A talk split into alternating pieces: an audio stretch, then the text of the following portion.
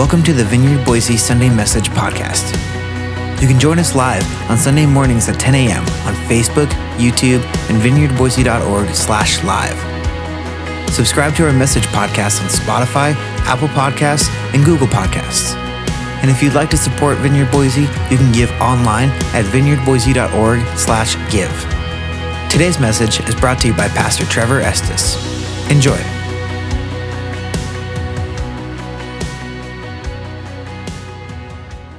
Hey, we have uh, we're having a good day today.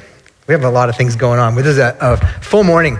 Um, first of all, our you know fourth Sunday of the month. It's it's kind of a family Sunday. It's not like we don't have all of the the uh, the children in here on fourth Sunday, but we have the, the youth stay in here. Oftentimes the youth go out to their own service after worship, but on fourth Sunday the youth stay, and. Um, today i'm going to have i'm going to ask one of the youth uh, actually micah if he would come and read our passage for us.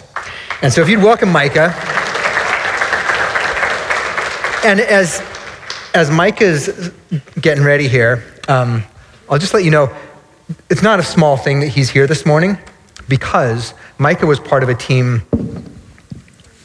of youth who, um, who have said yes to a discipleship challenge, a, a, leadership challenge. And as part of that, th- they did a team building exercise yesterday where they met here at the church at five in the morning on Saturday. They drove to Lagoon near Salt Lake, spent all day at Lagoon, and then drove back all night. So you got back at two in the morning? Yeah, rough, roughly about two in the morning. Roughly two in the morning.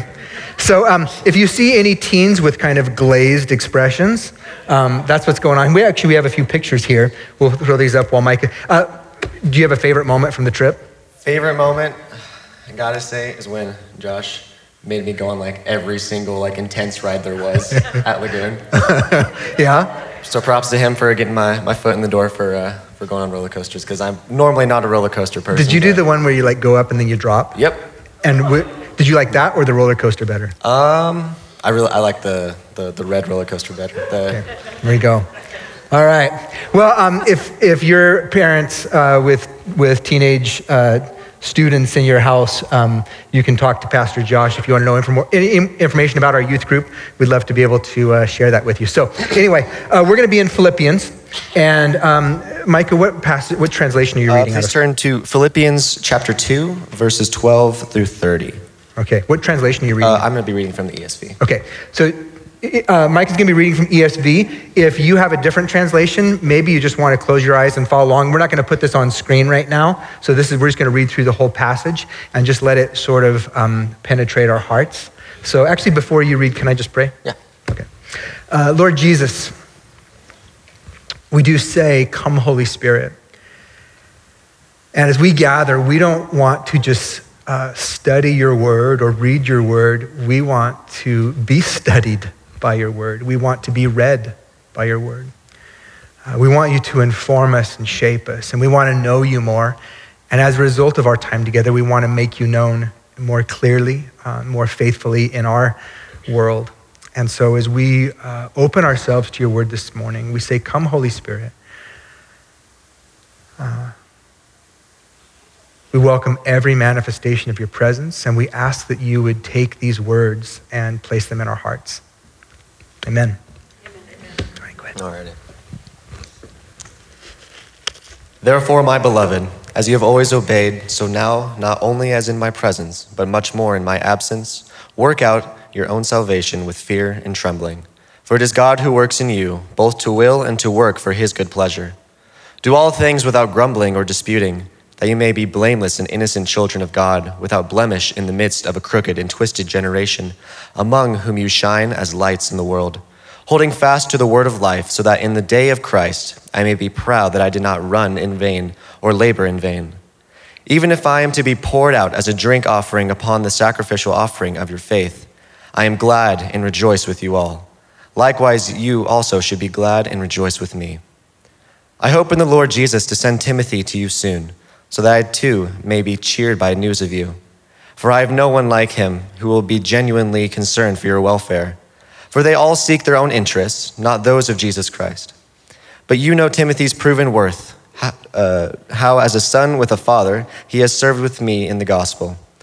I hope, therefore, to send him just as soon as I see how it will go with me. And I trust in the Lord that shortly I will myself, I myself will come also. I have thought it necessary to send you Epaphroditus, my brother and fellow worker and fellow soldier, and your messenger and minister to my need. For he has been longing for you all and has been distressed because you heard that he is ill. Indeed, he was ill, near to death, but God had mercy on him, and not only on him, but on me also, lest I should have sorrow upon sorrow. I am the more eager to send him, therefore, that you may rejoice at seeing him again, and that I may be less anxious. So receive him in the Lord with all joy and honor such men, for he nearly died, for the work of Christ, risking the life to complete which was what was lacking in your service to me. The word of the Lord. Thank you.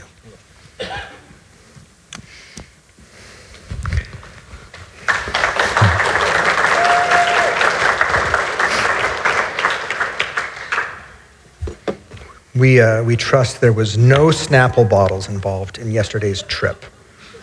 That's what we trust. All right. We are, um, as Micah just read for us, we're in Philippians.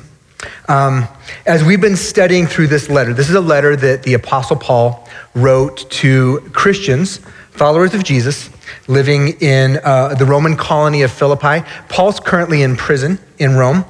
And as he writes this, he starts with the reason that he's writing. We've actually back in chapter one, we've looked at this a couple times, but I just want to remind you, especially if you're new, here's the thesis uh, of why Paul's writing. He says in Philippians 1 6, he says, I am certain that God, who began the good work within you, will continue his work until it's finally finished on the day when Christ Jesus returns.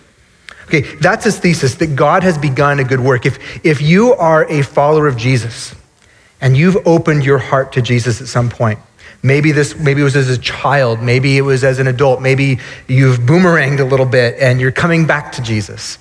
But there's, there's a, a divine author who is writing your story, and as you've opened your life to him, he is, he's begun a good work and he's continuing that good work and he's going to bring it to completion, not tomorrow, well, maybe tomorrow, but it's not, it's, it, the, his timeline is he's bringing you to completion by the second coming of Jesus, right? So you are in a process.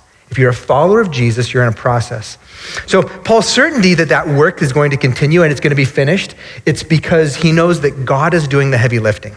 And he says, I am certain that that work is going to be done because it's God that's doing the work. He's like, I'm not so sure about you guys, but I know that God can finish what he's begun because he's really big, right? So that's his confidence.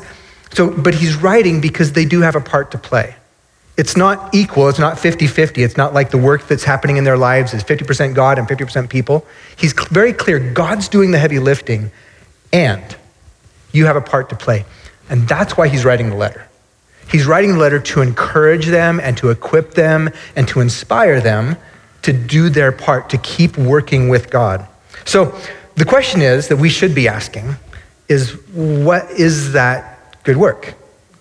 What is it that God is doing in each and every follower of Jesus that he wants to finish, that he's, that he's, he's moving forward? And it's this it's the completion of their salvation. It's being fully transformed into being faithful image bearers of Jesus. But last week we talked about it a little bit like a funhouse mirror. You know, a funhouse mirror, when you look at the image that's in the funhouse mirror, it's distorted. It can be like, uh, you know, some things are magnified, some things are minimized, some things are grotesquely magnified, and it's just, it's all warped. It's a good word for it. It's, it's a warped image. But as image bearers of Jesus who have the Spirit of the living God inside of us, that's what it means to be born again of the Spirit. God has placed His Spirit inside of us. He's, it's like He's flattening out that funhouse mirror so that the image that's reflected is true with less distortions, with greater accuracy. Like that's, that's what God is doing in each one of us. So in last week's passage, uh, Paul, this is what Paul did. He said, So if we're being conformed into the image of Jesus, well, then this standard that we're aiming for is Jesus. And so he held up Jesus really high. And he said, This is the image. Okay? This is Paul holding up Jesus. This is not Lloyd Dobler holding up a boombox, to be clear. Okay? He holds up Jesus and he says, Here's the target. And the challenge is, it's a really, really high bar. Have you ever experienced that? The, the Jesus that we follow, that we're supposed to make visible in and through our lives, well, it's a, it's a really high bar. It's almost out beyond comprehension. It's almost out of reach. Well, let me take that back. It's certainly out of reach to be fully like Jesus, isn't it? Just, just consider what Paul had to say. Here's when he told them last week about what it looks like for them to follow Jesus. He gave them a list of instructions, and then he said, okay, here's, here's how Jesus lived. Listen to this. This is from last week's passage. Do nothing from selfish ambition or empty conceit. We could just stop right there. That's the highest bar, right?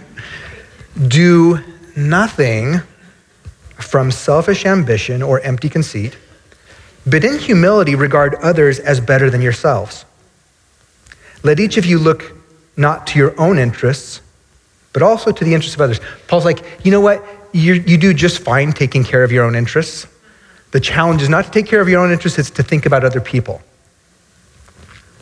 Let the same mind be in you that was in Christ Jesus. And here, here he gives that Christ poem that we looked at last week.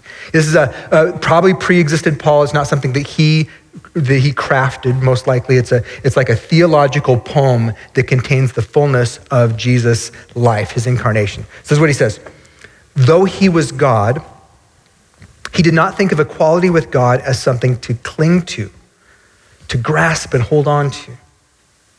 Instead, he gave up his divine privileges.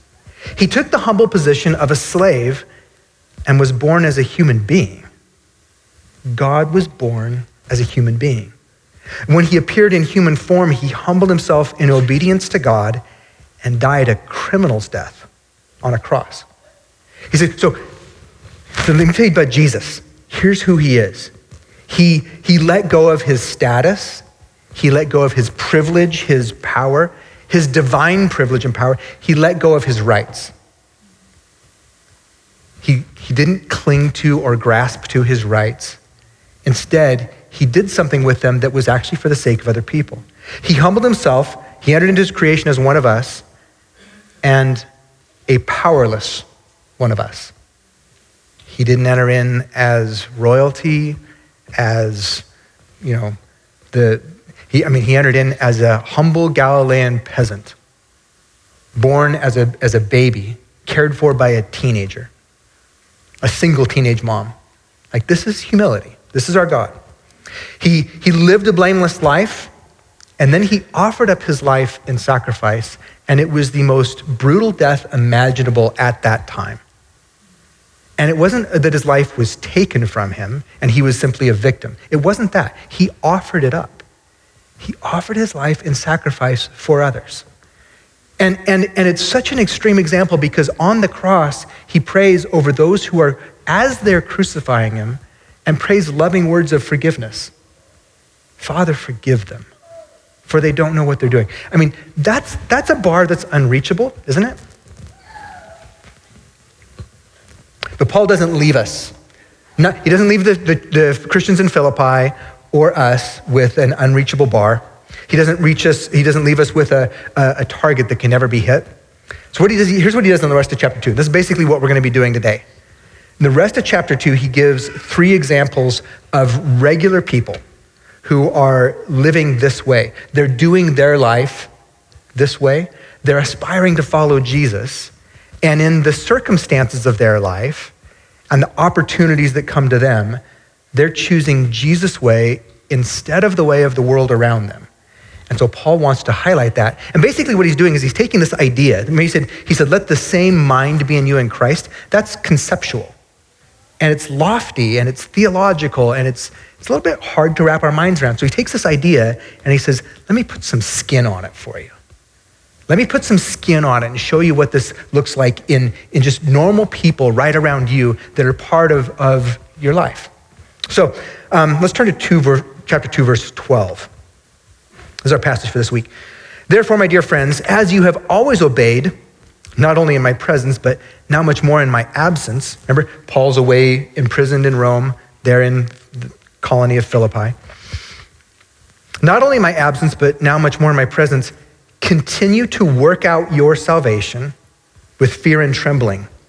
For it is God who works in you to will and to act in order to fulfill his good purpose. Okay, there again, that, there's that, that tension of God's doing the heavy lifting and you have a part to play. Again, it's not 50 50, but I want you to notice what he says. He doesn't say, earn your salvation with fear and trembling, does he? He says, work it out, which means Paul never says you have to earn your salvation. He never says, work really hard to undo the damage that you've done and see if you can do more good to balance out the bad that you've done. He doesn't say work it out really hard, work it out with fear and trembling. What he says is work out what you've already been given as a free gift. Did you ever invite Jesus into your heart? Did you ever surrender your life to God? Have you prayed a prayer where you said, God, I give you my life in exchange for your eternal life? Some fashion of that. Maybe it happened in an environment like this, in a gathered church. Maybe it happened with a friend. Maybe nobody else was even there. But in that moment, that was a free gift. That was God reaching down out of eternity to, to begin a good work in you. And that was a free gift. You didn't earn it. If you're here today and you don't know Jesus, the, the, the way that we enter into this life of following Jesus, it's not by working out our working for our salvation with fear and trembling. That preposition is really important. We're not working for it. It's a free gift that we receive. And having received it, we do something with it. Dallas Willard used to say that we're saved by grace, but grace is not opposed to effort, it's opposed to earning. There's actually effort that's part of the Christian life. It's what Paul's saying. Work out your salvation with fear and trembling. There's an effort. But the effort isn't to earn God's salvation, it's to grow up into it. So when you're born again, it's like you go back to being a baby at least in the spiritual sense, not physically. There's some confusion over that in John, and Jesus says, No, I'm talking about something spiritual. But you're given a new birth and you're given a new nature, but you're living out that new nature in the context of your old nature. And so you've got some old habits that have been formed over, well, how many years you've been on this planet? You got some habits that are pretty deeply ingrained. And learning to live out the new nature in the context of your old nature it's going to require some deliberate effort. But don't worry, because it's God who's doing the work. He's doing the heavy lifting. God is at working, working in you both to will what he wants, to, to actually desire this kind of living. This is a radical thing. Nobody says, I want to live self sacrificially unless the Spirit of God is doing that work in them. Right? So God is at working you both to will and to work for his good pleasure. Okay, so that's grace. So he says, You've been born again, now grow up into it. So he says, this, this, for example, verse, verse 14. So do everything without grumbling or arguing. do which things without grumbling or arguing? Everything. In the Greek, everything means what? Everything. You guys got it. do everything without grumbling or arguing so that you may become blameless and pure. I love, now listen to this. This is a beautiful metaphor he gives. Children of God without fault in a warped and crooked generation. Okay, everybody born in this world from the beginning of time until now are image bearers of the living God. That's what it means that he, he instilled his image in us, but we're all born as warped image bearers. Right? That's, that's the distortion in the funhouse mirror children of God without fault in a warped and crooked generation, then you will shine among them like stars in the sky. Just take in that metaphor. The darkest night sky with bright pinpoints of starlight. He says, when you live this way, when you live like Jesus would if he were you, it's like being a star in the darkest sky. sky. You're a Jesus star. You will shine among them like stars in the sky as you hold firmly to the word of life. And then I'll be able to boast on the day of Christ that I did not run or labor in vain. Paul's exhortation is to live in a countercultural way that follows the pattern of Jesus instead of the pattern of this world. So he says, do everything without grumbling or arguing. The question is, well, what if grumbling or arguing seems appropriate? This is, now, this is a question you don't have to answer out loud, but I do want you to consider it, at least internally. Okay, so this is, this is not rhetorical, it's just silent. What in your life right now do you have to grumble about? Or what in the world around you, maybe near or maybe distant, do you have to argue about? What do you have to grumble or argue about? And Paul says, do every, what it looks like Jesus, to be Jesus, is to do everything without grumbling or arguing. He doesn't really put any qualifiers on it. You know, it's, sometimes it's easy to, to think that, well, these were written to a simple people 2,000 years ago. Paul didn't know the complexity of the world that we live in. He didn't understand the dynamics of our, our government or our economy, or there's all kinds of things that Paul doesn't understand. Do you know what he, the people he's writing to in first century Philippi? Do you know what they were going through? They were living under the Roman Empire an imperialist government. They were living as a Christian high minority. We saw that when we looked at Acts 16. They're a minority group within the majority. And persecution is just ramping up in the Roman Empire of Christians.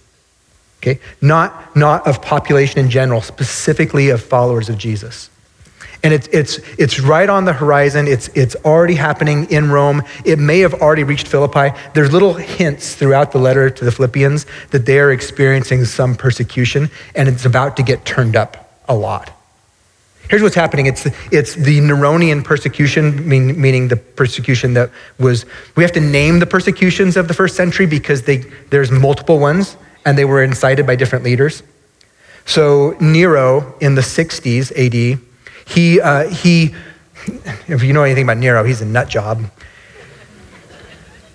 Rome burnt down. I think, I, if I remember right, the statistics, about half of the city of Rome caught on fire and, and, was destroyed in a fire.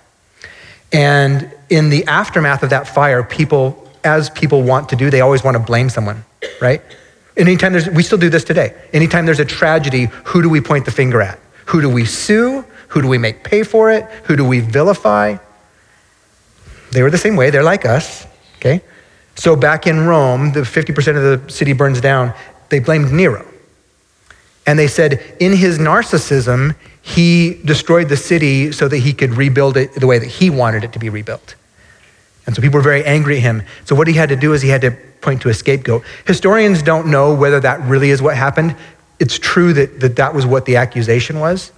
And so what he did is he kind of deflected all of that blame to the Christians because the Christians were an easy target. They were really unpopular in their day.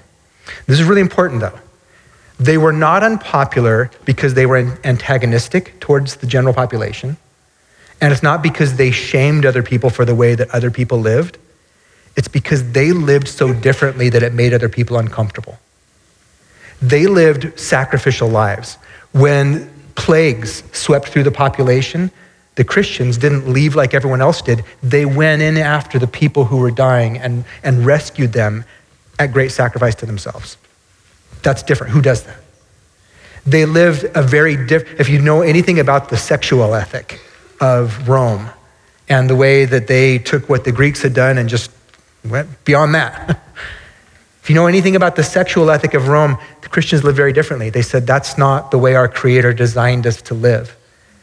And they lived very differently, and it made people uncomfortable because their Christian workmates wouldn't party with them like everyone else.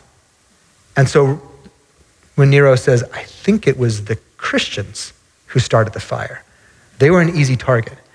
And, and when, when we talk about the Neronian persecution, this is not a small thing.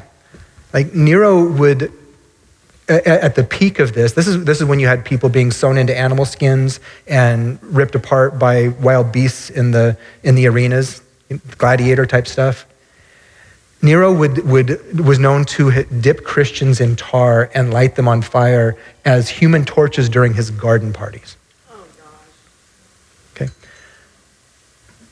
So when Paul says, do everything without grumbling or complaining, like there's teeth to this, what he's asking of them. As much as, as, much as that's a, a, a stretch for us to think, well, but some things shouldn't we grumble about?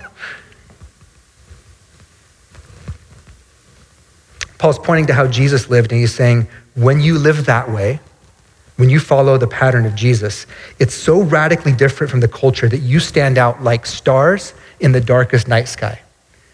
You stand out like Jesus stars. The flip side of that is if you live the way the culture lives, if you just follow the pattern of how everybody else responds to stuff, it's completely dark and there is no light. The remaining verses, Paul offers three examples. So he takes big, lofty, be like Jesus, don't grumble, don't complain. And he says, okay, so let me give you three examples. Let me put some skin on it. Here's some people who are doing it. Verse, verse 17, even if I am to be poured out as a drink offering upon the sacrificial offering of your faith, I'm glad and I rejoice with you all. Likewise,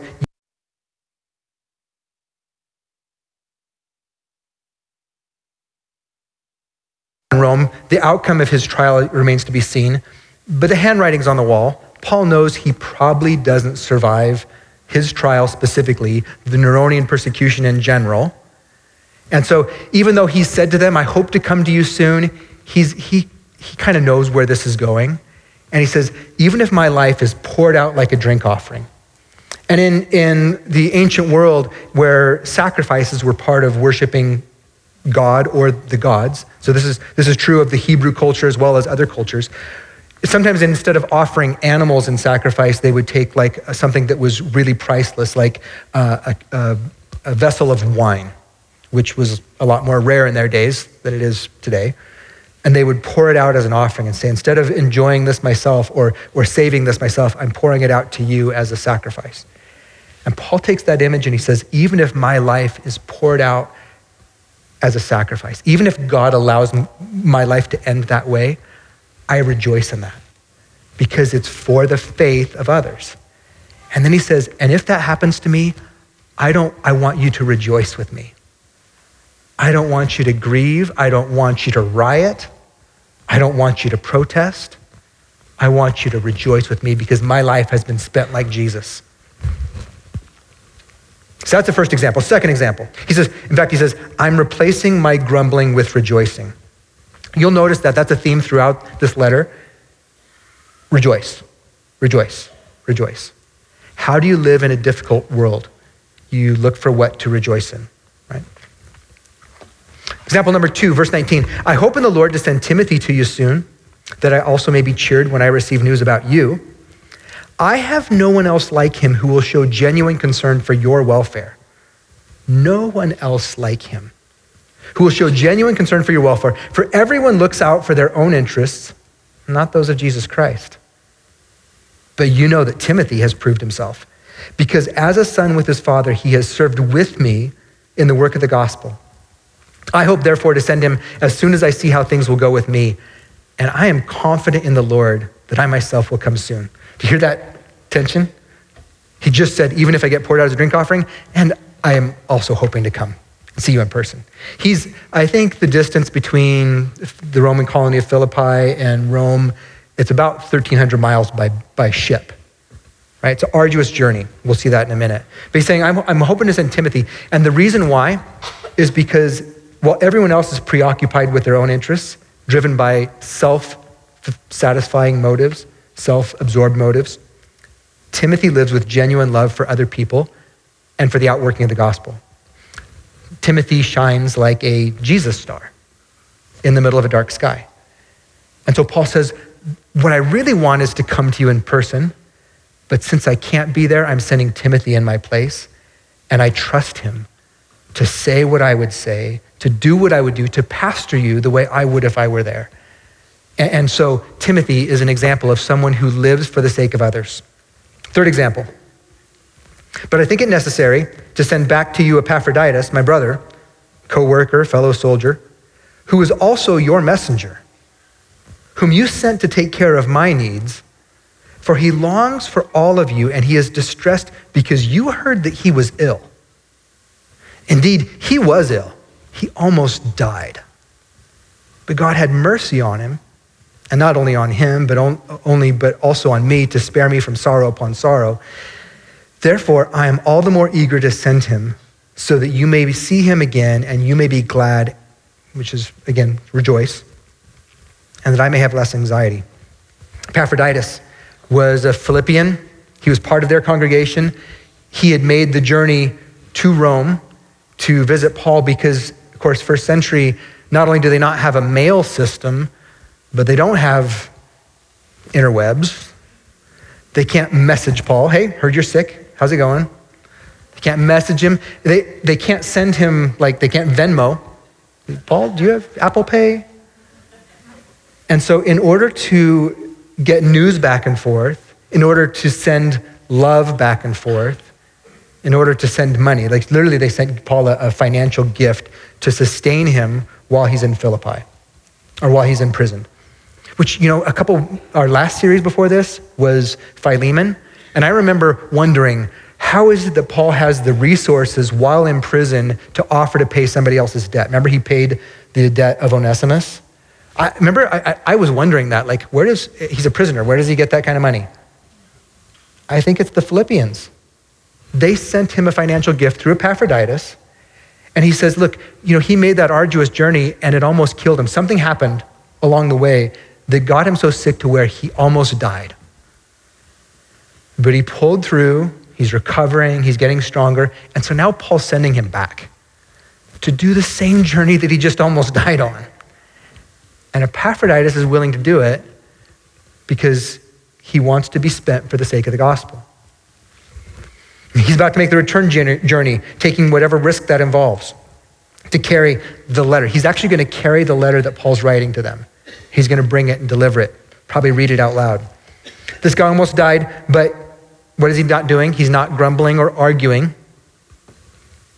He's not grumbling that he almost died. He's not arguing that Paul, you know, I made that journey once and it almost killed me. The next time will. I'm staying here. He's not arguing. He's giving whatever days he has left to continue living for others for the outworking of the gospel. So there's three examples with skin on them. Paul now finishes the section with one more instruction. So then, verse 29 welcome him in the Lord with great joy and honor people like him honor people that live like that. Because he almost died for the work of Christ. He risked his life to make up for the help that you yourselves could not give me. Paul says, rejoice in stories like that. And here's the reason why because that's how we learn how to recognize the opportunities in our life. When we, as a, as a, as a, a family of Jesus followers, when we see somebody living the way Jesus would in their circumstances, and we celebrate that and we call it out and we say, that's what Jesus would do if he were in your life. And we celebrate that. We go, yeah. What it does is it, it, it awakens our imagination to our own circumstances. And so that when we see, the, when, when we're in a new circumstance, we actually see that there's a choice. Do I follow the pattern of the world or do I follow the pattern of Jesus? And it awakens a, a, spirit filled imagination. So, for our application today, we're going to look at three stories that are part of our congregation. We're going to celebrate them together, and, uh, and we're going to talk about um, people that are shining like Jesus stars in their circumstances. So, I'm going to welcome Faith Shatraw, if you would come up first. Faith. Here's welcome, Faith.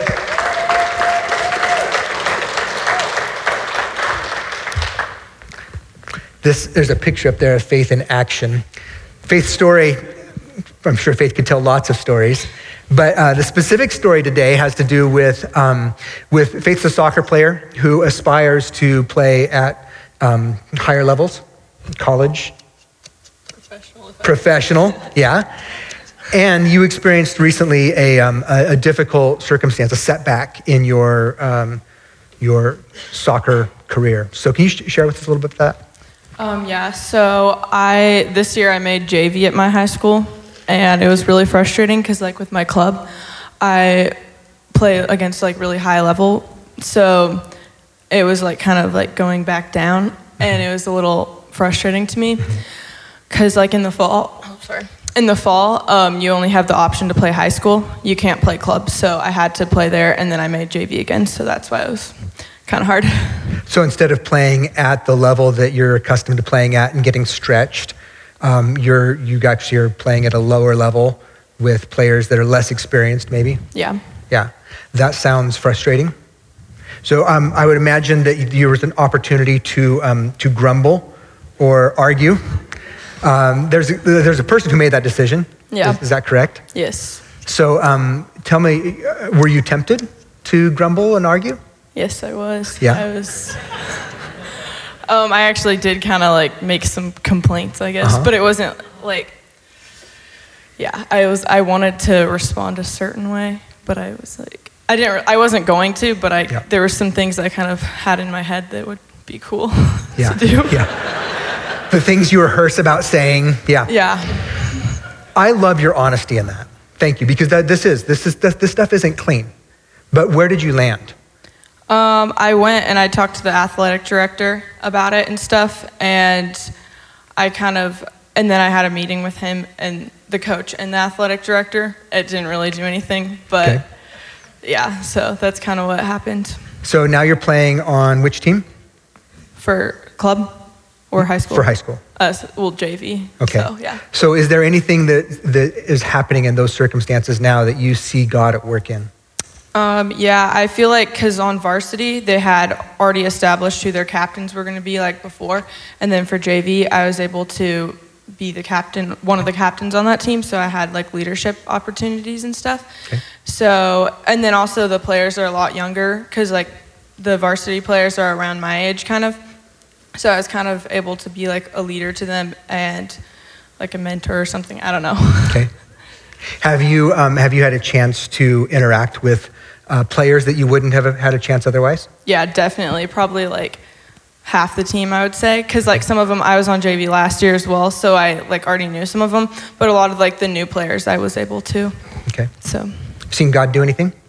Um, yeah, I was able to invite one of the girls to youth group, which was Okay. fun. And then um, another one, I'm able to. I feel like I'm getting to be better friends with her, which is gonna help in the long run because I would like to talk more to her about Yeah. stuff. So, That's awesome. Faith, thank you for sharing your story. yeah. It's awesome. Thank you.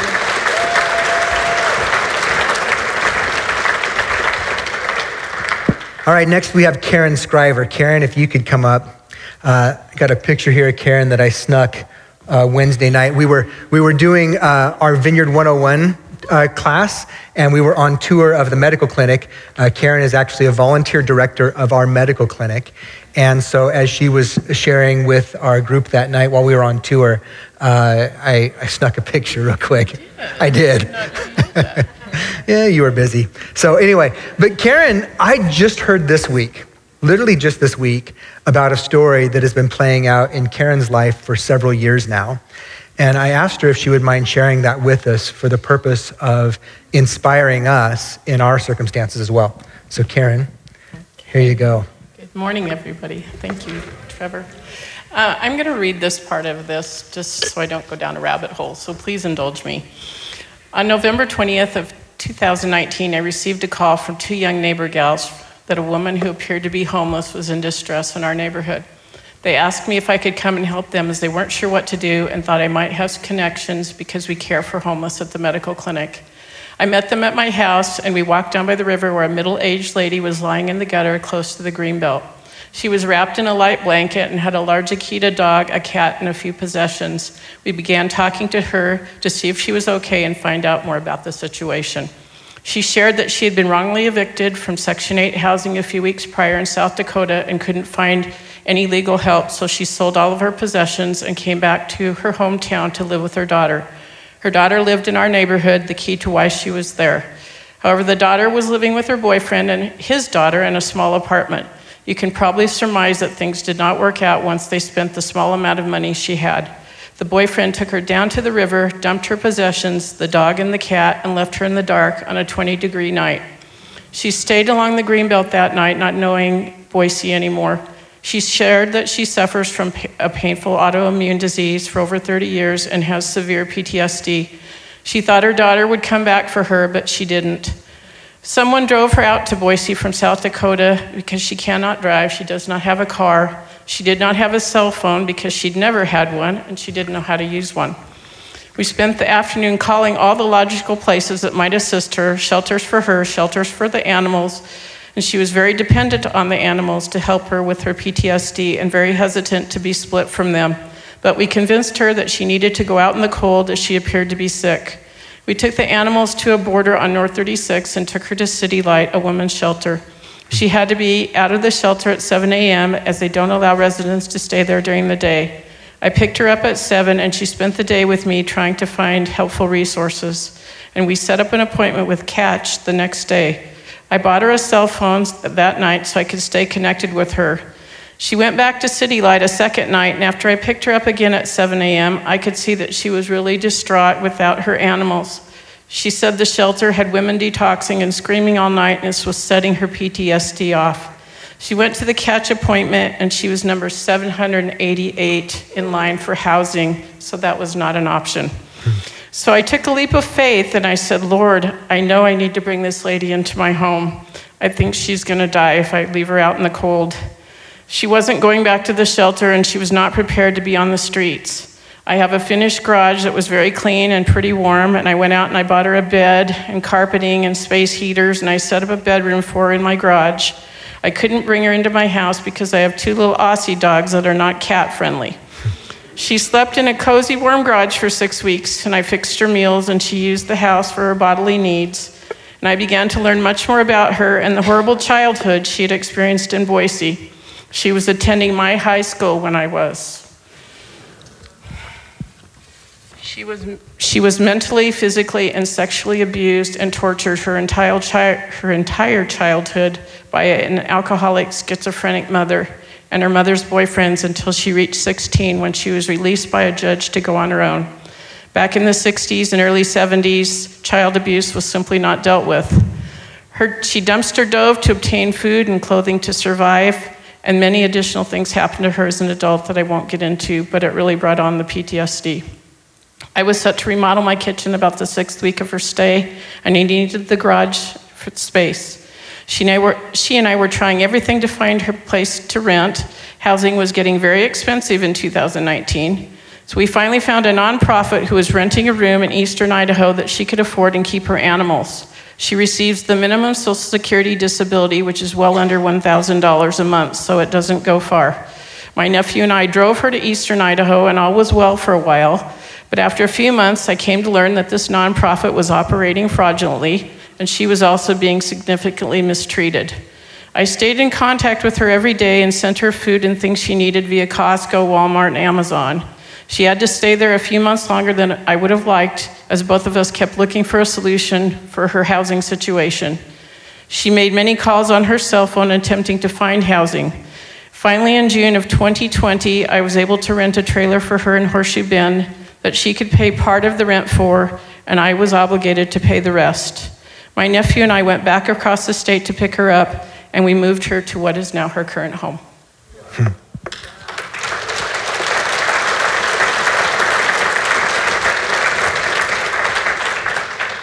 Karen, what's your, what's your commitment to the rest of the story? Well, my commitment is that I will always be supporting her financially. I don't think she'll ever be able to do that, but that's a blessing for me to write that check every month when I go to see her. And I take a food box from the church and thank you all that donate and help with that. And, um, you know, she's always going to need help. There's a lot of challenges there from her past. And um, so I'm going to be there for her. Thank you, Karen.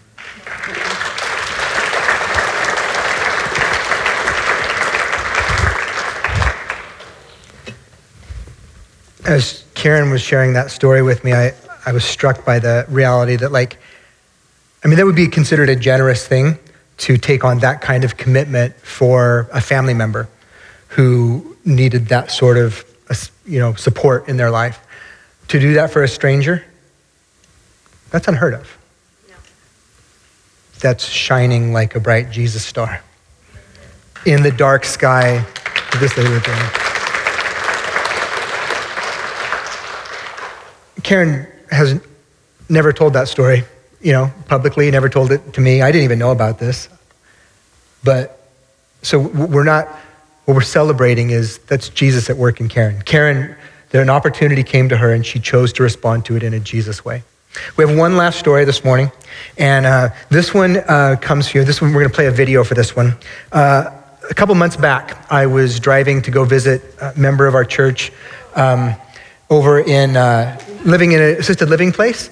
Um, we're gonna. This is Ardith's story, and uh, I knew that Ardith had recently been through a medical crisis, and and as a result of that crisis, had landed in an assisted living facility, and so I prepared myself to. Um, to minister to somebody who was struggling or discouraged or frustrated or, or any sort of things. But um, what I found in Ardith was something quite unexpected. Well, I'm sitting here with Ardith, who is uh, in a new living environment, relatively new to you. Isn't that right? Yes. Uh, and we're actually sitting in what is effectively Ardith's art studio. Um, let's start with this. Ardith, can you share with me a little bit about uh, your recent medical crisis that brought you here? I was um, living in a patio home, actually just only about three blocks from here. The end of February, I just got just an extreme back pain that was so severe, I ended up going to the hospital and found out that I had gotten a staph infection running through my bloodstream. And I was very, very ill in the hospital. And actually, I was dying. My organs were shutting down. I was in congenitive heart failure. My lungs were filled with gel fluids, and um, my kidneys and liver functions were stopping. So did your, did your medical team, did they expect you to leave the hospital? No, they did not. I, I think two different times my family was told it's time to say goodbye. But um, the Lord just had plans to give me another chapter, and I gradually got well. I just wasn't really able to go home and live on my own. So I came right from all that into Grace, and my furniture would. Kids helped move my furniture in here, and So you sold the patio home. I eventually sold the patio home, and then I got better. And then all of a sudden, I'm like, wait, what? Here I am. and um, you know what? I decided I'm going to just go with this. This is going to work out okay. And um, I'm not going to just be sad that I'm not living in my home anymore. And God kind of has a way of doing that. He makes things break or he allows them to break, and you go, oh no, now I have to fix this. Oh, what? The furnace isn't working? And it's like, okay, I don't need that anymore. I don't need to worry about all those things anymore. What if I took all that time and just did fun things that I enjoy and serve the Lord with the second chapter He's given me? Right. So tell, tell me about this. Um, you're obviously, you've got this creative space set up. What are you, what is it that you're doing here? Well, it's something I had started before I got sick. What I'm doing is I'm making cards, which actually have ended up total booklets Yeah, by more of a book. more of a book. But I'm making cards um, for an organization um, called philsfriends.org. And what they do is they encourage patients patients who have cancer, and um, they send them a, like a hope box. And then the cards that I'm making, they don't really fit in an envelope. They're not good for mailing out, but they use these cards in their boxes of hope. So when someone receives their first box of hope, then they also get a card that um, just encourages them and points to the Lord, reminds them, um, you know, where they need to be at, and and praying for help through all the things So that they're includes hope and prayers and scripture. And Yes. how do you decide what to put in each card? Well, that's kind of fun, but it's also um, something I try to do with the Lord in mind. So through this whole process, I'm really praying for all of these people with cancer, and I'm praying that God will will kind of lead me to find well, what's the right page in this book? What's right scripture that I can include in there? What's the right prayer card to put in? Well, I know you you shared with me previously that there's two sides to Grace Assisted Living. There's the uh, assisted side and there's the independent side. and you chose the assisted side, even though you probably could live on the independent side. But um, but that now out of that you are actually you, what is it? You have a Bible study with the the residents on this site? I do, and I just love it. It's just so much fun to just be able to really speak about the Lord with all the people here. Yeah. It's really been fun. Well, Arda, thank you for sharing your story, and um, I know you've refreshed my heart, and I know that's what you're doing consistently here for both the, the residents and for people that you may never meet this side of eternity that are getting these cards at a, a critical moment in their lives, and it's uh, it's a act of love and a encouraging spot. And someday you're going to get to find out about those kingdom seeds that you've been scattering. Well, good. I'll look forward to that.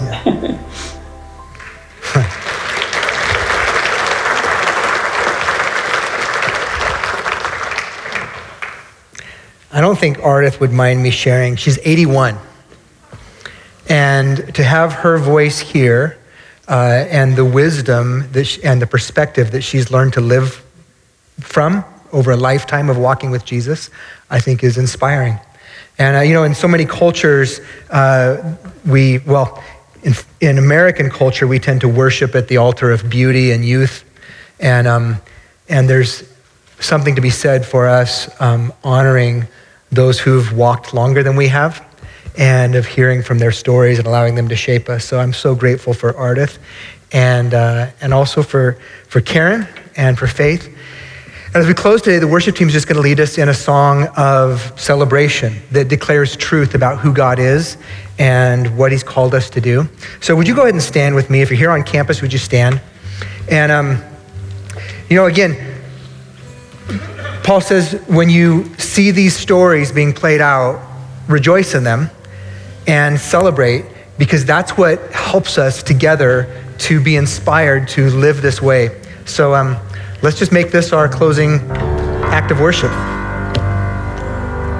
but it couldn't fill me. Man's empty praise and treasures of are never enough. You came along, came along and put me back together. And every desire's now satisfied. Here in your love, sing there's nothing.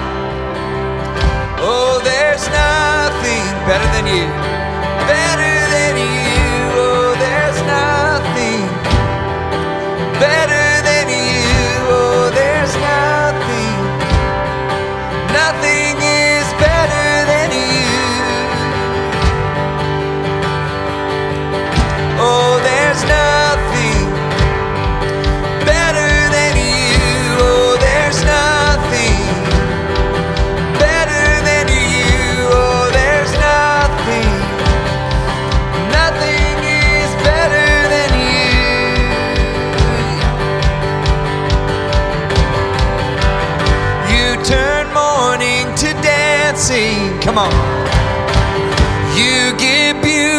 for ashes.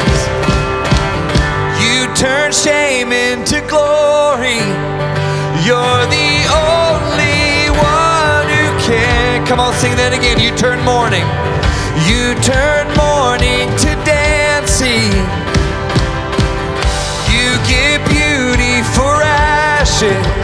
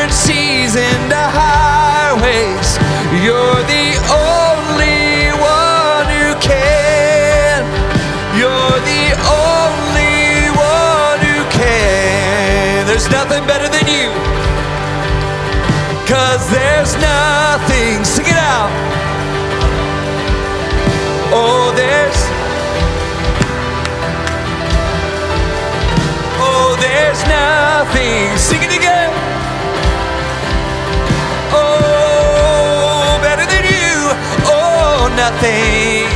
Oh, there's nothing better than you. Oh, there's nothing better than you. Oh, there's nothing. All right, here we go. You turn mourning to dancing. Are you ready? Come on, sing it with me. You turn mourning You give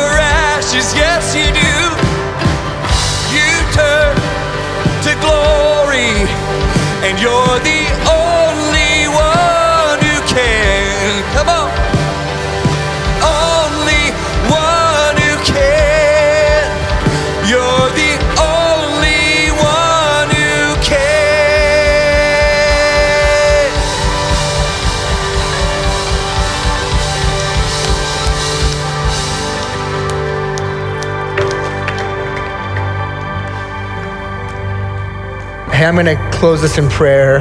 And uh, as we do that, just want to offer an opportunity for ministry. If you, um, we're just going to do a kind of a soft close with prayer. And then if you would like to pray with someone this morning, or if you just like to respond in prayer, I invite you to do that. You can do that right where you're sitting or standing, I guess, on campus. But um, if you'd like prayer this morning, if you come up front afterwards, I know uh, one of the things the prayer team was sensing this morning was praying over marriages. And um, that's something that we offer one another is to come alongside one another in those difficult times and to uh, pray for God's grace, God's empowering grace in our lives. So that's one word that was given this morning. Uh, I think some of you were also just inspired by things this morning or touched at places that are tender right now that you'd like to respond to God. And if that's you, I just invite you to come up and just pray. And as you've been praying for a moment, somebody may come up and lay their hand on you and ask if they can partner with you in that. Um, and, and lastly, for my part, uh, you know, I, I talked this morning. Today was really a message. This letter, it's a letter to people that have received Jesus. Uh, and I know that not everyone necessarily has. And so, if you've not ever begun that journey and invited Jesus into your life, I would love to personally pray with you this morning. And I'm just going to stick around up here. And if you want to respond to that, um, I'd love to pray with you. If you want to respond to something else, to me, don't, because I want to pray with people who don't know Jesus. Okay? So, uh, there you go. Lord Jesus, thank you for entering into our world. Thank you for everything that you did, everything you are, everything that you offered in order to reconcile us to you, in order to give us fullness of life, beginning now and stretching into eternity. And so, Lord, we thank you. We thank you for the example, and would you help us, Lord, even to have an imagination that considers what could be. As we live out our lives in this, uh, the darkness of our world, may we shine as Jesus stars in our time and in our way and through our circumstances. So, would you, Holy Spirit, would you breathe upon us? Would you cause us to see old circumstances through new lenses? Would you help us to recognize those moments when we have a choice to either follow the pattern of this world or to follow your pattern? And may we have the empowerment, the grace to both will and to work for your good pleasure. Amen. All right. Go make the, the invisible God visible.